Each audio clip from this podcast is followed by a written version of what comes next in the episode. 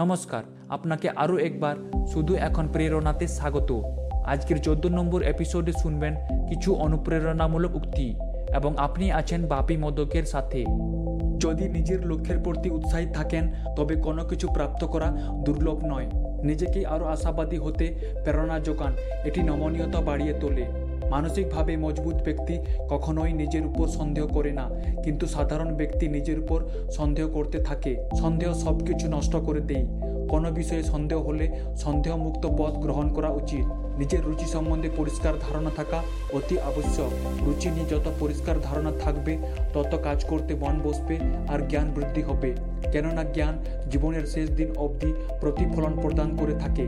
কোনো বস্তুর মূল্য না জানার জন্যই প্রাপ্ত দুর্লভ জীবন নিরর্থক হয়ে পড়ে। তাই পূর্ণ মনোযোগ দিয়ে জীবনকে সার্থক করে তোলার জন্য চেষ্টা করা উচিত। নিজেকে আর নিজের চিন্তাধারাকে পজিটিভ রাখার জন্য পজিটিভ চিন্তাধারা গ্রহণ করা আবশ্যক। নিজেকে ইতিবাচক উপায়ে যত তাড়াতাড়ি পরিবর্তন করা যাবে, অন্যদের থেকে তত বেশি এগিয়ে রাখা সম্ভব। তার জন্য নিজেকে সময় দিতে হবে, নিজেকে নিয়ে ভাবতে হবে। নির্ধারিত লক্ষ্য সম্বন্ধে স্পষ্ট ধারণা থাকা যতটা জরুরি, ঠিক ততটাই জরুরি সেটি অর্জনের জন্য কৌশলী হওয়া। তবেই নিজের সামর্থ্যকে কাজে লাগানো সম্ভব। আমাদের শরীর উপযুক্ত অঙ্গ প্রত্যঙ্গ দিয়ে গঠিত অনেক বড় উপহার। তাই আমাদের কর্তব্য নিজের শরীরকে স্বাস্থ্য রাখা, নতুবা নিজের মনকে সক্ষম আর স্বাস্থ্য রাখা সম্ভব নয়। ভয় মানুষকে সামনের দিকে এগিয়ে যেতে বাধা দেয়। বিশেষ করে কোনো নতুন কাজ শুরু করার সময়, কোনো সিদ্ধান্ত নেওয়ার সময়। সেটিকে চ্যালেঞ্জ হিসেবে গ্রহণ করে দূর করার চেষ্টা করা উচিত।